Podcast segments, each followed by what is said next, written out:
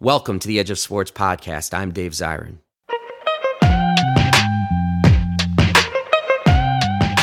Good evening. Tonight is a celebration of sports, celebrating our accomplishments and our victories. But in this moment of celebration, we actually start the show tonight this way. The four of us talking to our fellow athletes with the country watching, because we cannot ignore the realities of the current state of America. The events of the past week have put a spotlight on the injustice, distrust, and anger that plague so many of us. The system is broken. The problems are not new. The violence is not new. And the racial divide definitely is not new. But the urgency to create change is at an all-time high. We stand here tonight accepting our role in uniting communities to be the change we need to see. We stand before you as fathers, sons, husbands, brothers, uncles, and in my case, as an African-American man and the nephew of a police officer who was one of the hundreds of thousands of great officers serving this country. But Trayvon Martin, Michael Brown, Tamir Rice, Eric Garner, Laquan McDonald, Alton Sterling, Philando Castile, this is also our reality. Generations ago, legends like Jesse Owens, Jackie Robinson, Muhammad Ali, John Carlos, and Tommy Smith, Kareem Abdul-Jabbar, Jim Brown, Billie Jean King, Arthur Ashe, and countless others. They set a model for what athletes should stand for. So we choose to follow in their footsteps.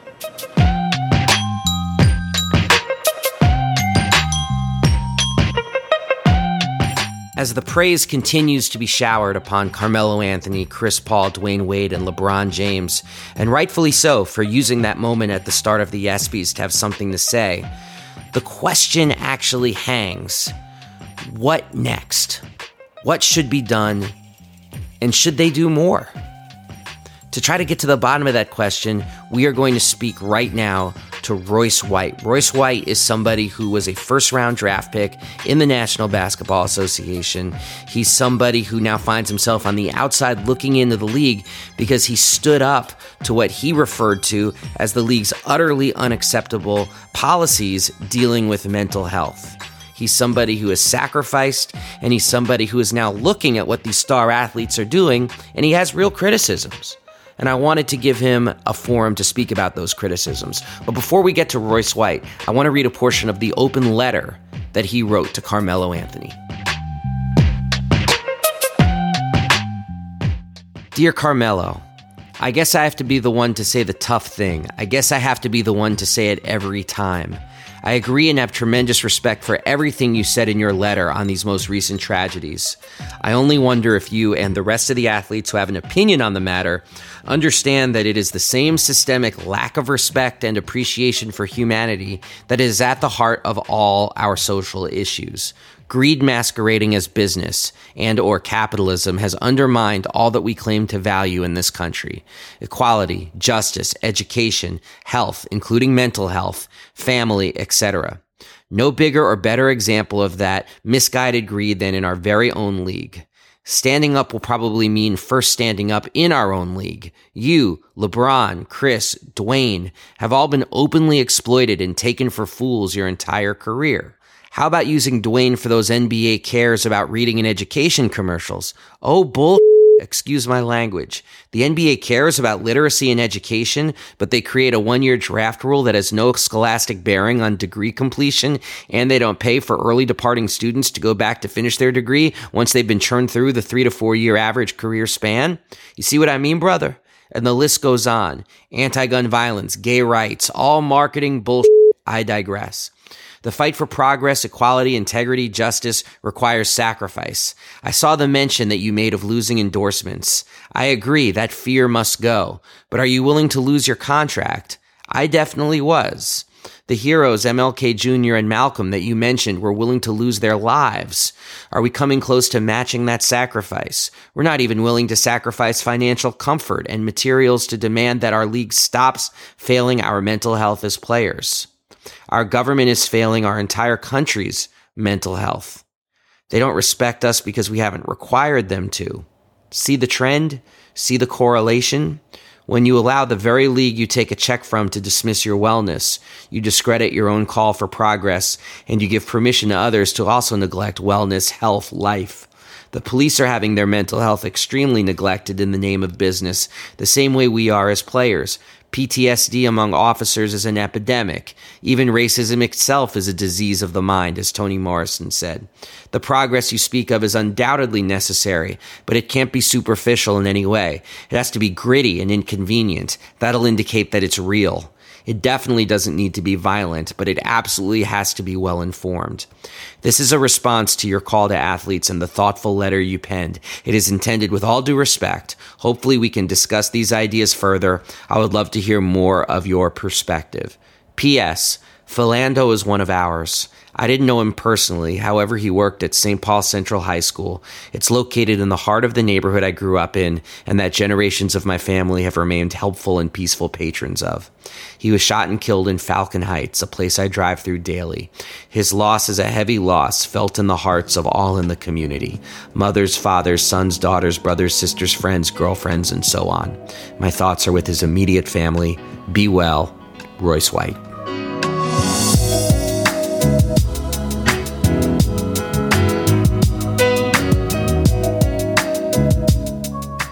Those were the words, of course, of Royce White, and now we have him right here on the line. So, Royce White, uh, why, why did you feel compelled to write that open letter to Carmelo Anthony? I think I should start off by saying and making it clear that I'm not against Carmelo Anthony or, or anybody else. I one hundred percent support anybody pushing for social change. I do have to be somewhat critical of them, though, because I have a problem with any superficial bullshit. And there's just a serious hint of bullshit when you wait until it's convenient to speak the truth. Mm. Yeah, talk a little bit more about that. Like, because uh, the other way of looking at that would be to say we've reached a crisis moment and there have been protests and that's pushed them to speak out. Yeah, well, here, here's what I think. The majority of people who want social change are usually in a position socioeconomically where pushing change causes them significant hardship. Mm-hmm. Change causes everyone inconvenience, but obviously more so on those with very little. You know, now ironically, it's usually the socioeconomically disadvantaged people who end up pushing the change. Right. You know, risk very little they do have to make some difference. And and the people that he referenced in that letter, Martin Luther King Junior, Malcolm X, you know, he, he didn't mention Cesar Chavez, but I'll throw that name in there, and, and countless others who weren't famous but did meaningful work. Even fellow athletes like Muhammad Ali, who I have great respect for, Arthur Ashe and Kurt Flood. None of those people had the one hundred million dollars of the peripheral network that a guy like Carmelo or LeBron has, but they still put themselves on the line to move the needle. So I take it personal as an athlete that has always risked personal gain for social change to be blanket called to action by a guy who I haven't seen much out of. You know, mm. actually what I've seen is plenty of political contradiction on the part of Carmelo, Dwayne, Chris, LeBron, and through the leadership of, of fellow basketball players before them, such as Michael Jordan, and a path that they've laid for athletes coming after them, such as Kevin Durant and Steph Curry, and guys that look up to those four that stood up on that ESPY stage and, and gave a very fluffy presentation. You know, it was very allowed. It was very on the surface. Uh, and I, I want to get to that presentation in just a moment, but talk a little bit about that. Contra- what, what's the contradiction that you see, though? You mentioned there's this contradiction in terms of how they present themselves, how they lay out their politics. What's the contradiction that you see? You know, when you talk to their, there's this flashpoint or breaking point. Number one, I don't think that these last two incidents are somehow a breaking point. I think these are things that we see going on every day, and we've been seeing them going on every day of every year in LeBron James's career, right, and, and Carmelo or whoever else. You know, it was two years ago that I wrote the I Can't Breathe Either piece, and, mm-hmm. and we were talking about Michael Brown and Trayvon Martin in those days, and now almost two years later, we're talking about just two different people, equally as important and equally as tragic, but the same type of situation. So that's my first question and of the significance of what's being said, but but let's take a different look at it. And I'll give you case in point of the contradiction. Let's take O J Mayo, for example. He gets banned for substance abuse, even though we know scientifically that substance abuse is almost always tied to an underlying mental illness. Once someone crosses a certain point in using any drug, it becomes less and less a recreational choice and more of a medical issue. There's a term for that. It's called addiction. Mm. Or, or self-medication. Exactly. Either way, it's a real medical issue, okay? They ban him for a medical issue, which is wrong, and it's irresponsible. And if they actually cared, they put him in rehab and consult with the doctor on whether banning him makes his drug use worse, possibly. And maybe they did that, but I, I know from my own experience with the protocols that that's not how it goes in, in that industry. Now, had they listened to me four years ago when I advocated for the reconstruction of a comprehensive health plan that would include mental health, maybe we don't have this type of outcome with the O J Mayo or Larry Sanders. So there's your mistreatment right there, and I think it's a contradiction for you to call fellow athletes to the table or the community to the table when you're not holding the people accountable that are right there in your own spot, in your own industry, in your own workplace, in your own constituency. So there's mistreatment there, but here's your exploitation. And, and this is where I think that we haven't made the correlation yet, especially for athletes, is that what we are seeing in our inability to take meaningful action in the, the social issues that we're having in this country and around the world are of the same culture and mindset of the exploitation that happens within our league. There's no difference. The only difference is that we're paid much better than the average person, but the mindset is still the same, that there's a price on life. And in the name of business, we can turn our eye away from the importance of that. So here's your exploitation. And this is where I don't think LeBron James or Carmelo Anthony or Chris Paul or any of those other guys who, who have something to say on social issues when it's convenient for them have made this correlation yet. You let them ban a fellow player who's struggling with addiction and then turn around and play and let them sell sponsorships for addictive substances like alcohol on the backs of, of you. Mm. That right there is the contradiction. That's what I mean. It, it's, it's a slap in the face. You know, how dare you ban O J Mayo for whatever substance he was using, and then you turn around and you sell Hennessy on the backs of LeBron James and Carmelo. Like Chris Paul, who's our union president, player union president, should have a problem with that. LeBron James should have a problem with that, but it's too inconvenient for them to have a problem with that.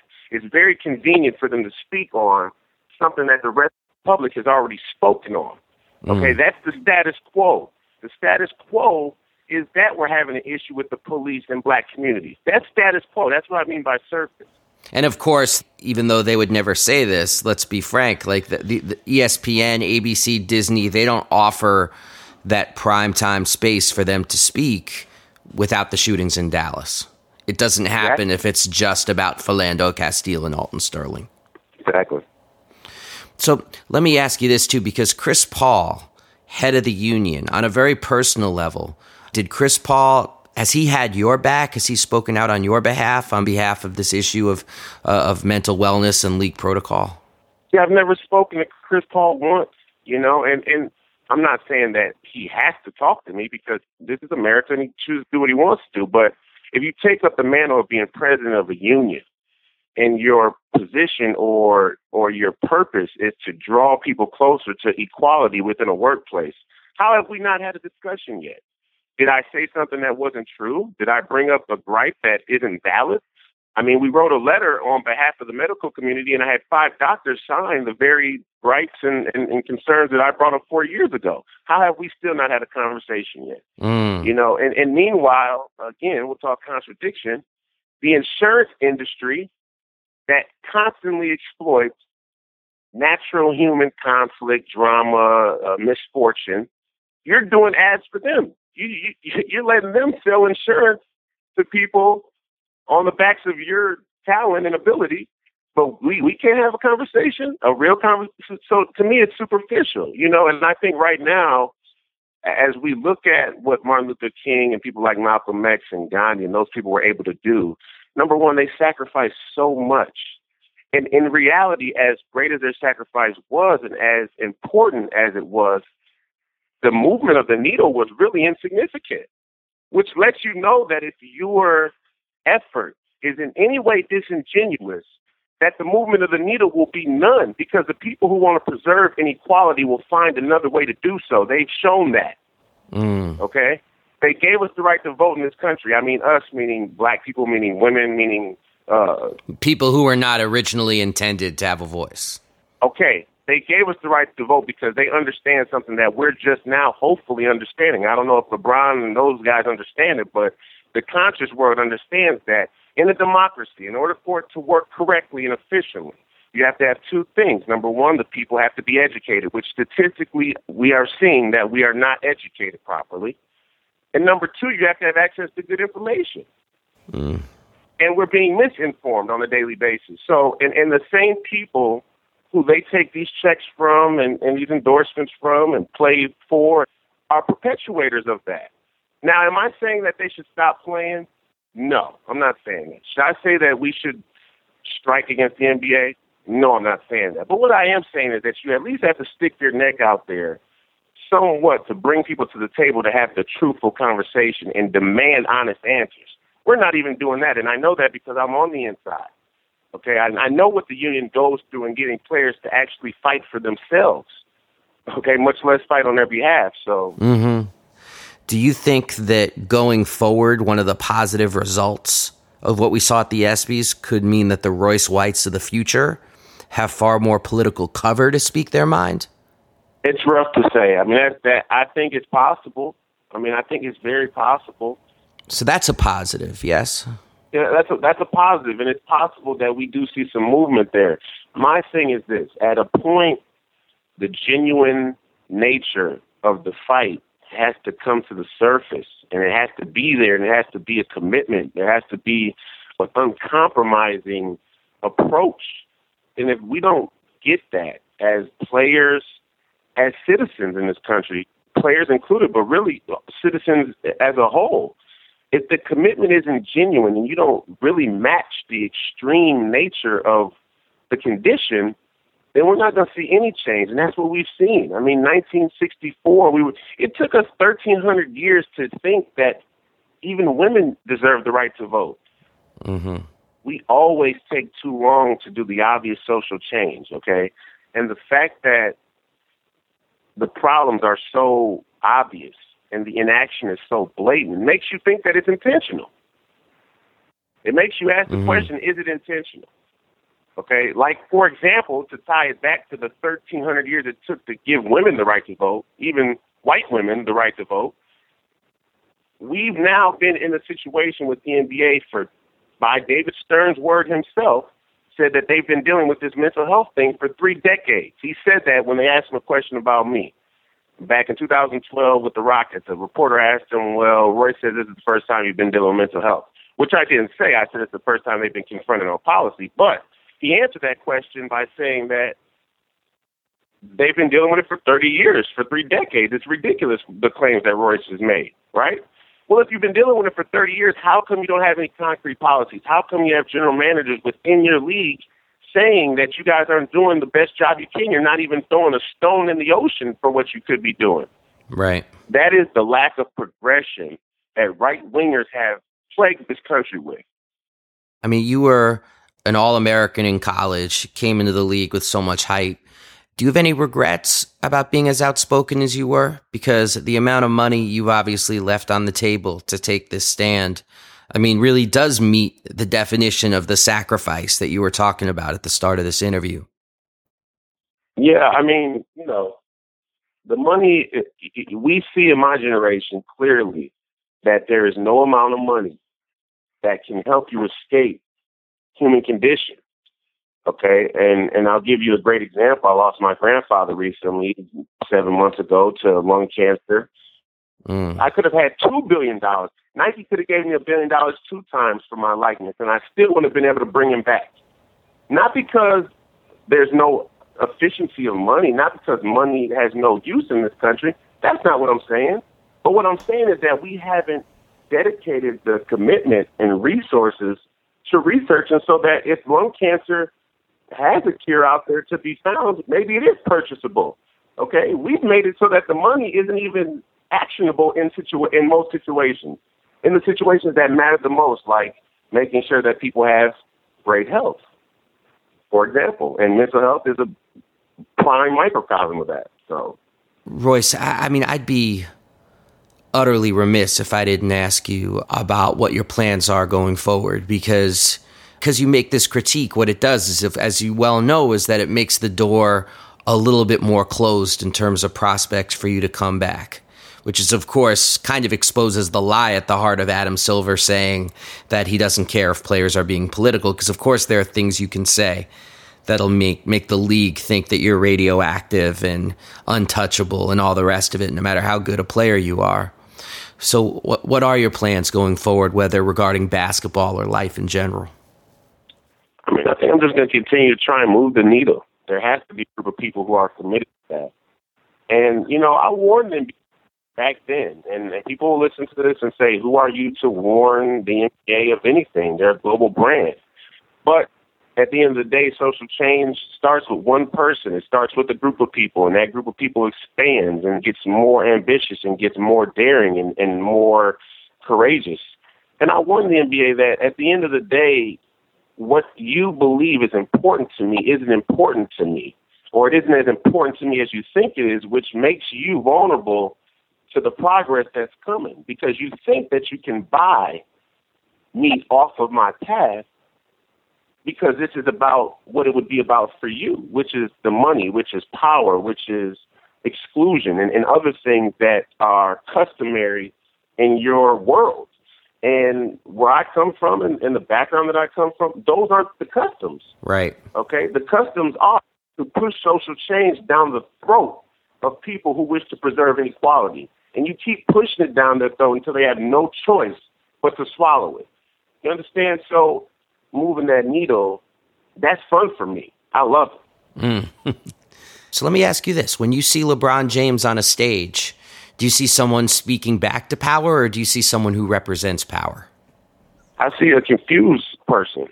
And again, I don't, I'm not against these guys. You know, I, I have love for my fellow basketball players, number one, but my fellow human beings, fellow minorities, fellow men, fellow fathers. I have love for those guys. But, well, again, what I don't think that they understand is that just because Nike gives you a billion dollars doesn't mean that you still can't be a pawn in a very malicious game. Mm. Yes, you get up on the stage and speak very superficially to a current issue. But let's take a look at who owns E S P N. Let's take a look at what E S P N does, okay, journalistically, media-wise. How misinforming are they? As a matter of fact, I think their business model is in support of crappy journalism. Let's just be honest. And when you go on and you participate and you don't call to action the people who are making money off of you to do something different, how could you call anybody else to do something different? These are your partners.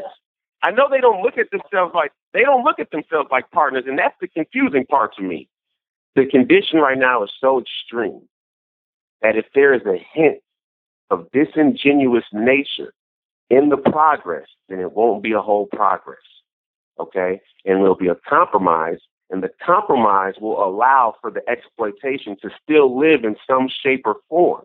When we push to the goal line, number one, we, we're moving the needle, okay? Like I said, with us getting the right to vote. Yes, that moved the needle, but we were starting off behind the end zone, and we maybe moved mm. into the end zone, okay? Our value of life has to come to a point where we say, listen, one Philando, one, you know, Michael Brown, one Eric Garner, one cop who gets killed, uh, one veteran who has P T S D who can't mm. get support, one person who dies from cancer who, who didn't have health insurance. That's too much. That's one too many. And if we're not willing to push the needle far enough so that that value is what is practiced, then all of the complaining is bullshit. Mm. You know, that, that that's that, that that's real talk. Um, and you mentioned veterans. It's difficult to not think of the fact that the two police shootings in Baton Rouge and Dallas, both done by veterans, which immediately raises the issue of untreated P T S D. But nobody's talking about it through that lens. It's all, oh, they have black skin, and therefore that's the key point, that they have black skin, and not the actual lived experience of being through the armed forces during this era of just endless war. Nobody's talking about it because there's a fear-mongering system in political media. You and I both know it, which is why I love coming on your show and why I love working with you, and I love the friendship that we've developed over the years. But in, in, in mainstream political media, there's a fear-mongering business model. And right now what's selling is this race war, okay? And and the idea that blacks and whites are getting in rooms secretly and, and plotting on killing each other. And that's selling, and people are, are eating it up, and Twitter's eating it up. So so let's throw it out there some more. The real truth is this. We know statistically that those black men who shot those cops were trained by white men. Mm. Okay? We also know that the white cops who are getting a really unfair shake. I have police in my family who are getting an unfair shake, great men, caring men who have to do this country's most gruesome, most trauma-filled job. The conversations that we don't even can't even stomach in regular interaction between citizens. They're getting pulled into a media-targeted agenda.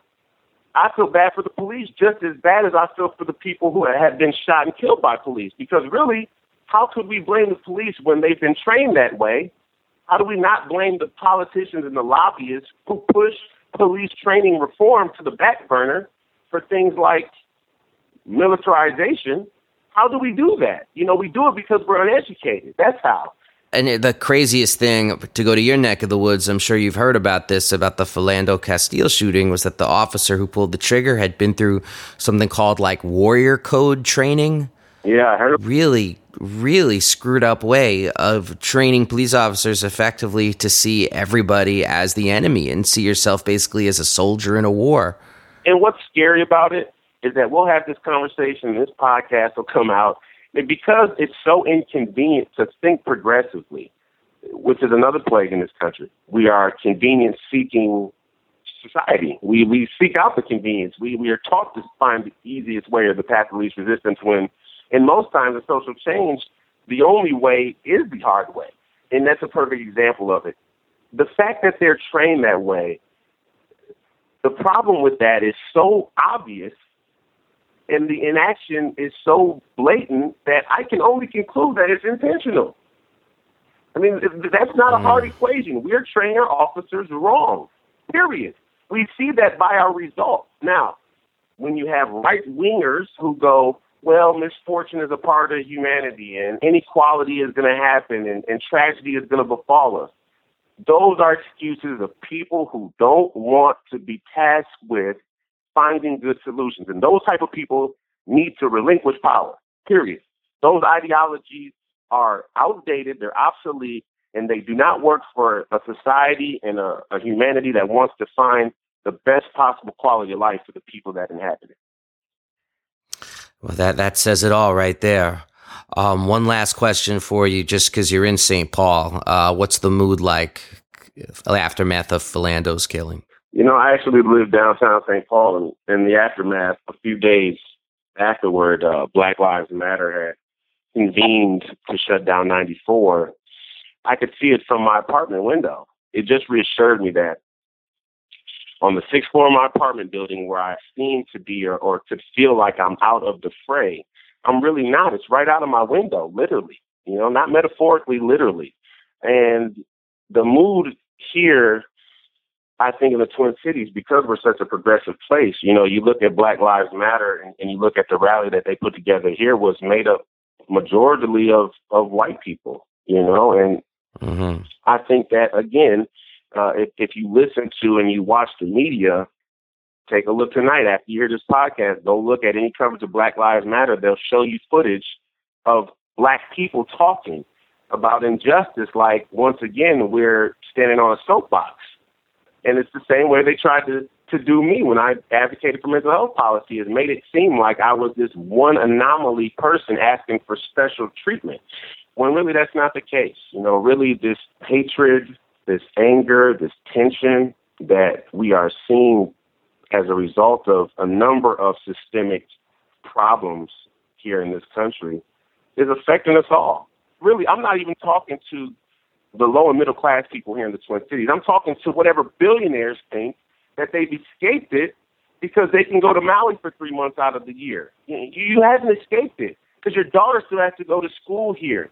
Okay, you want to send your daughter to the University of Minnesota? It's ten minutes from the north side where you don't think it's important to educate the lower middle class until they straddle down on into campus and desperation, you know, and misfortune. Now there's a robbery. You see what I mean? Like you could mm-hmm. easily convince yourself of bullshit. And that's what I yeah. felt like there was a perpetuation of in the ESPYs presentation, Um, and the way the N B A has handled mental health and the way the N B A promotes anti-gun violence or gay rights or, or any of these other fluffy marketing jobs that they do.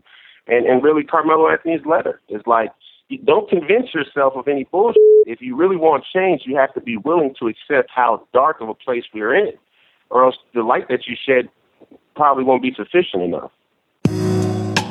Last thing, Royce, just I want I'm putting out a little seed here for everybody. Uh, you and me speaking together at the Saint Paul Freedom Library on September twenty-first. Uh, I'm looking forward to that a great deal. Yeah, I can't wait, man. I'm glad that that you're uh, you're coming coming home to Saint Paul. You know. Hey, man, it it is my home away from home. There's no question about it. All right, my brother. I will see you September twenty-first. Yeah, man. Can't wait. Appreciate you. As well, appreciate you too. All right, bro. Peace. To respect. I've learned to respect. I've learned to respect. I've learned to respect.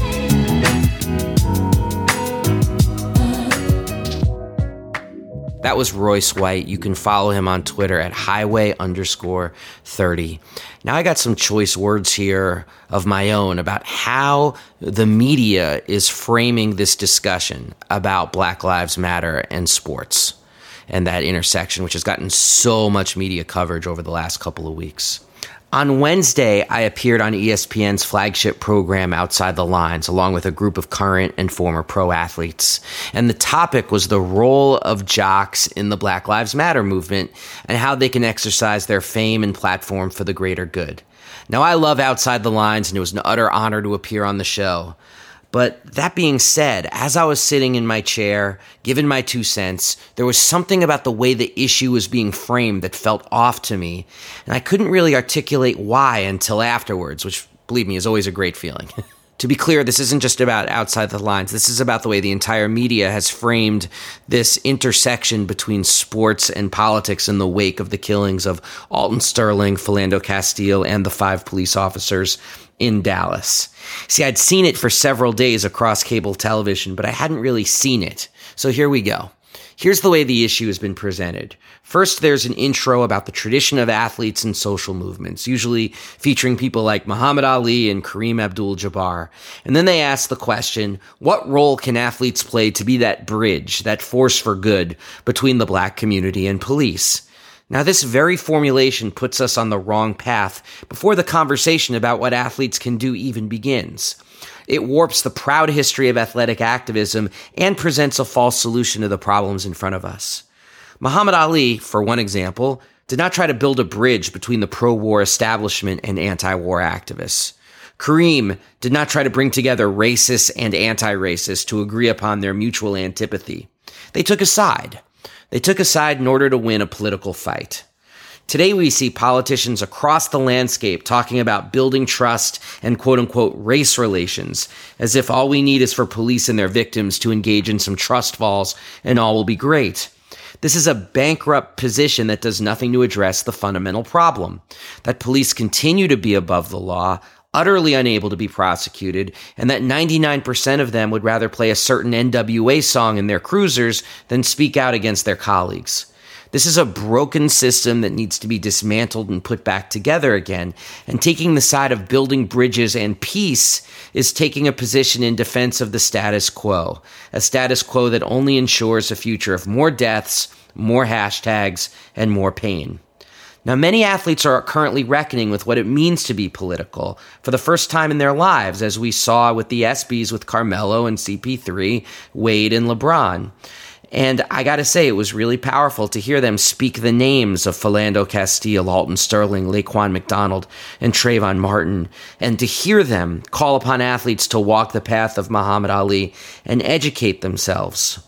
Now, this is a strikingly positive development, as, as I want to be very clear about. I think it puts a stake in the heart of the whole Michael Jordan, Republicans buy sneakers to ethos.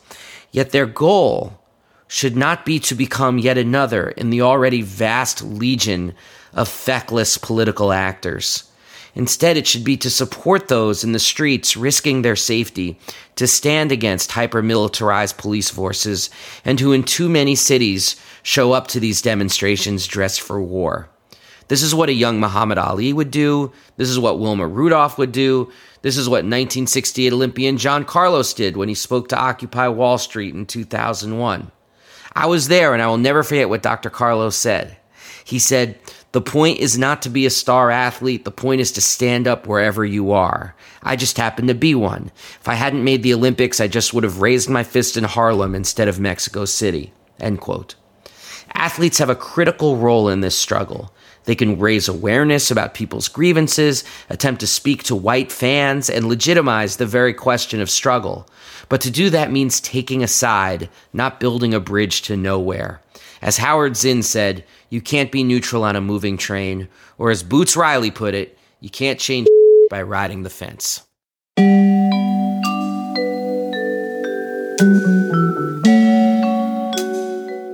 And I mentioned Wilma Rudolph, by the way. There's this amazing story of Wilma Rudolph causing the first ever interracial parade in her hometown when she returned from the Olympics, because the mayor wanted to honor her because she was such a hero, but he wanted to honor her in segregated fashion, and she refused. That's taking a side. She could have very easily have said, wait a minute, if we have something segregated, it can cause stress in both communities. How can I be a bridge to bring peace? You can't talk about bringing peace if peace just means more of the same. Peace has to mean a change in the current state of affairs.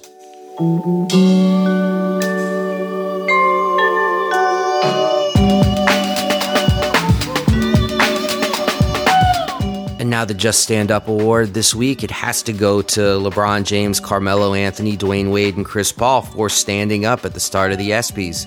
But it also has to be said, it actually is borderline patronizing if all we do is applaud when they stand up and just say, yay, athletes speaking out. It's really important to examine what is being said, the positives and the negatives, and what we need to do to push the struggle forward. And that's exactly what we attempted to do. One, two, So that's all we have for this week on Edge of Sports. Uh, you can contact me anytime at edgeofsports at slate dot com or through Twitter at Edge of Sports. My producer, Dan Bloom, thank you so much, sir. Thank you, Royce White. You can listen to back episodes, and the back episodes really are fantastic. I'm so proud of what we've put together, including our five-episode series about the life and times of Muhammad Ali. Go to edge of sports podcast dot com. We are out of here. Peace.